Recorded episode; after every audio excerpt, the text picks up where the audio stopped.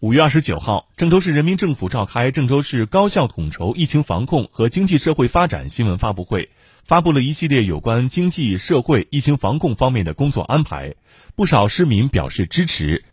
在郑州市公布的一系列措施中，最让市民金女士期待的就是消费券的发放。此次郑州将累计投入超过两亿元，用于各类市民消费补贴，时间跨度长达三个多月，让金女士有些迫不及待。这个消费券，我觉得帮助刺激消费，背后的餐饮啊、服务行业啊、第三产业都能得到一定刺激吧，我觉得还挺好的。作为河南人，骄傲感是越来越强了。你看现在网络评语啊，什么都是河南人，尤其是。我们郑州市确实是非常厉害的一个城市，人民也好，政府也好。除了促消费，接连被全网点赞的郑州防疫模式又出新招，将全面推进十五分钟便民核酸检测采样圈建设，于六月一号起在主城区开展常态化核酸检测，并要求进入公共场所和乘坐公共交通工具时同步查验四十八小时核酸阴性证明。市民李先生认为，政策的落实将给市民带来更安全的生活。环境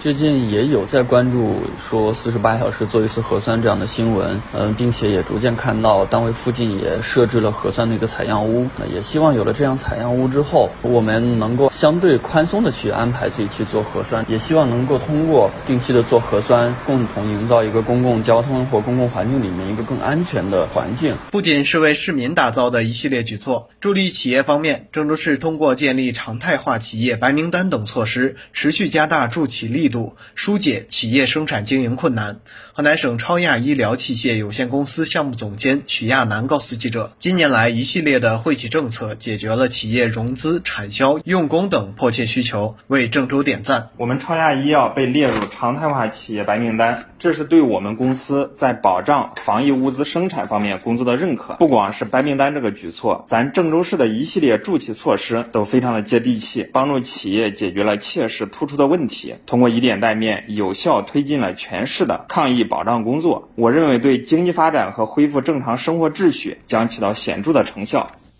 郑州台记者郝红杰报道：根据郑州市大数据管理局发布的数据显示，郑州场所码发码总数已超过百万，一门一码、一店一码、一场所一码正在加速实现。